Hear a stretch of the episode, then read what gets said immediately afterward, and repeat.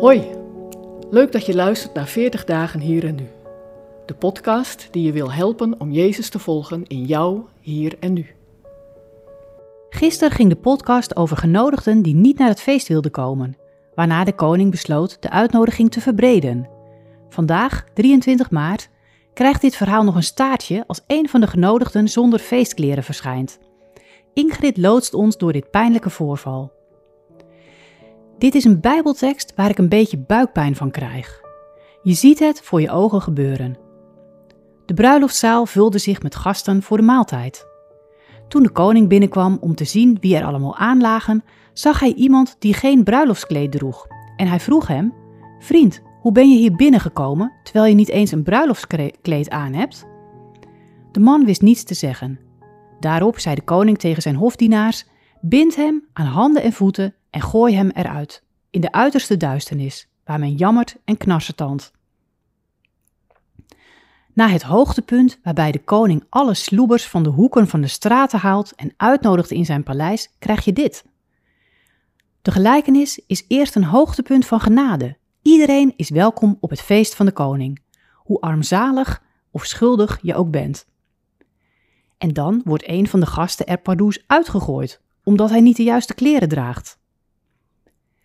Deze gelijkenis gaat over het koninkrijk van God dat doorbreekt op aarde. Zijn liefde werd als eerste gegeven aan de familie van Abraham. Maar als zij die liefde afwijzen, gaat God verder met zijn oorspronkelijke plan. Hij heeft de hele wereld op het oog. Hij biedt zijn liefde aan aan Joden en heidenen, geleerden en sukkels, zondaars en rechtvaardigen. Ieder is welkom in zijn koninkrijk. Toch blijft het hier niet bij. Als de paleiszaal volstroomt met heiligen en losers, dan wil de koning hen aanraken en veranderen. Een outfit van vreugde en liefde ligt klaar voor iedere gast. We hoeven het alleen maar aan te nemen en aan te trekken. Zo maakt God van iedere sloeber een eregast. Waarom heeft die ene gast de feestkleding niet aangetrokken? De gelijkenis vertelt het niet, maar ik denk dat het iets met zijn hart te maken heeft.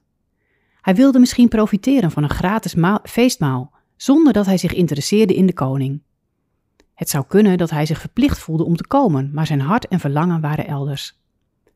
Het doet me denken aan de uitspraak van Visje. God houdt van je zoals je bent, maar hij houdt te veel van je om je zo te laten. Je hoeft je geen zorgen te maken of jij wel welkom bent op het feest van God. Je mag komen zoals je bent. Je hoeft de uitnodiging niet te verdienen en je hoeft je falen en schuld niet te verstoppen. Maar als je eenmaal op het feest bent, wil de koning je aanraken en veranderen. Je krijgt een feestoutfit aan die jou tot een ander mens maakt. Vol liefde, goedheid en rechtvaardigheid. Je gaat warempel een beetje op de koning zelf lijken.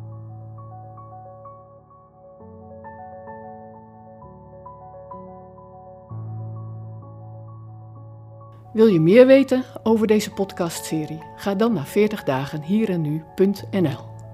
Voor de Bijbelteksten in deze podcast gebruiken we de NBV 21 van het Nederlands en Vlaams Bijbelgenootschap.